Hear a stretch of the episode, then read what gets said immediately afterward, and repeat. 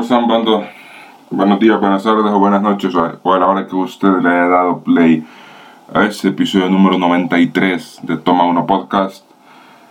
Hoy vamos a hablar de la secuela de Enola Holmes, protagonizada por Millie Bobby Brown y Henry Cavill como Enola y Sherlock Holmes. Tenemos la secuela de la primera película del mismo nombre, dirigida también por Harry Brother y, saga que contará con una tercera película ya confirmada por parte de la gente de Netflix que hasta el momento solo, solo sabemos que llevará por título Enola Holmes 3. Y la, y la verdad es muy...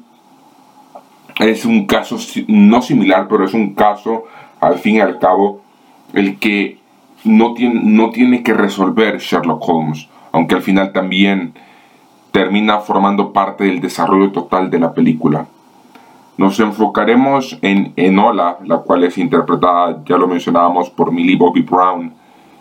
Y lo gracioso de esto y lo curioso de esto también es cómo se van desarrollando las, las cosas.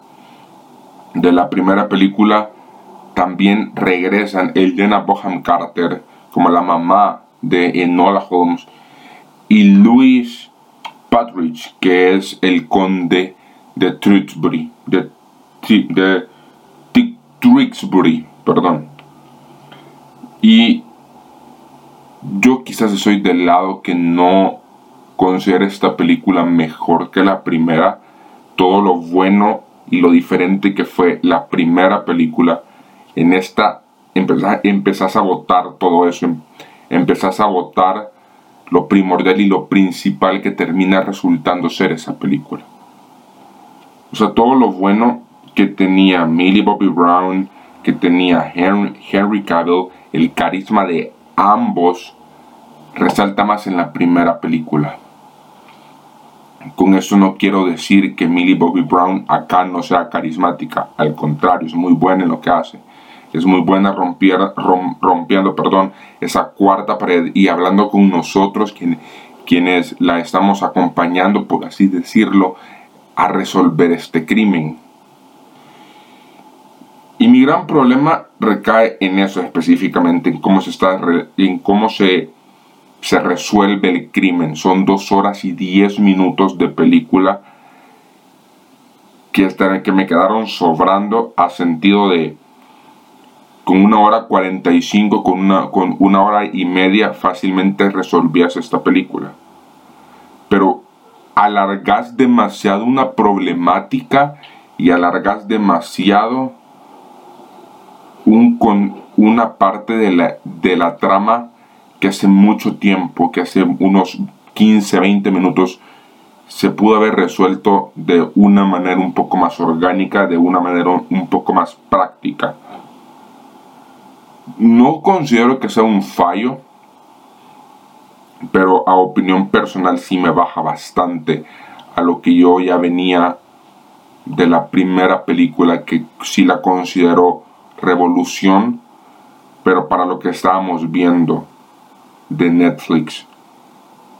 Sé que la carrera de Millie Bobby Brown apenas va iniciando, pero si continúa desarrollando su carisma, si continúa desarrollando que te puede llegar a, caer bien, puede ser una, una actriz un poco diferente en lo que está haciendo.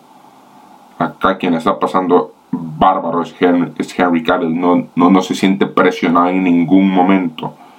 Mira, no, sé en qué momento llegará en Hola Holmes 3, pero muy probablemente empiecen en grabaciones y no es el otro año, mediados de 2023, para que estrenen en 2025, 2024 a finales. Pero es de esos proyectos que por lo menos Netflix no va a dejar morir muy rápido.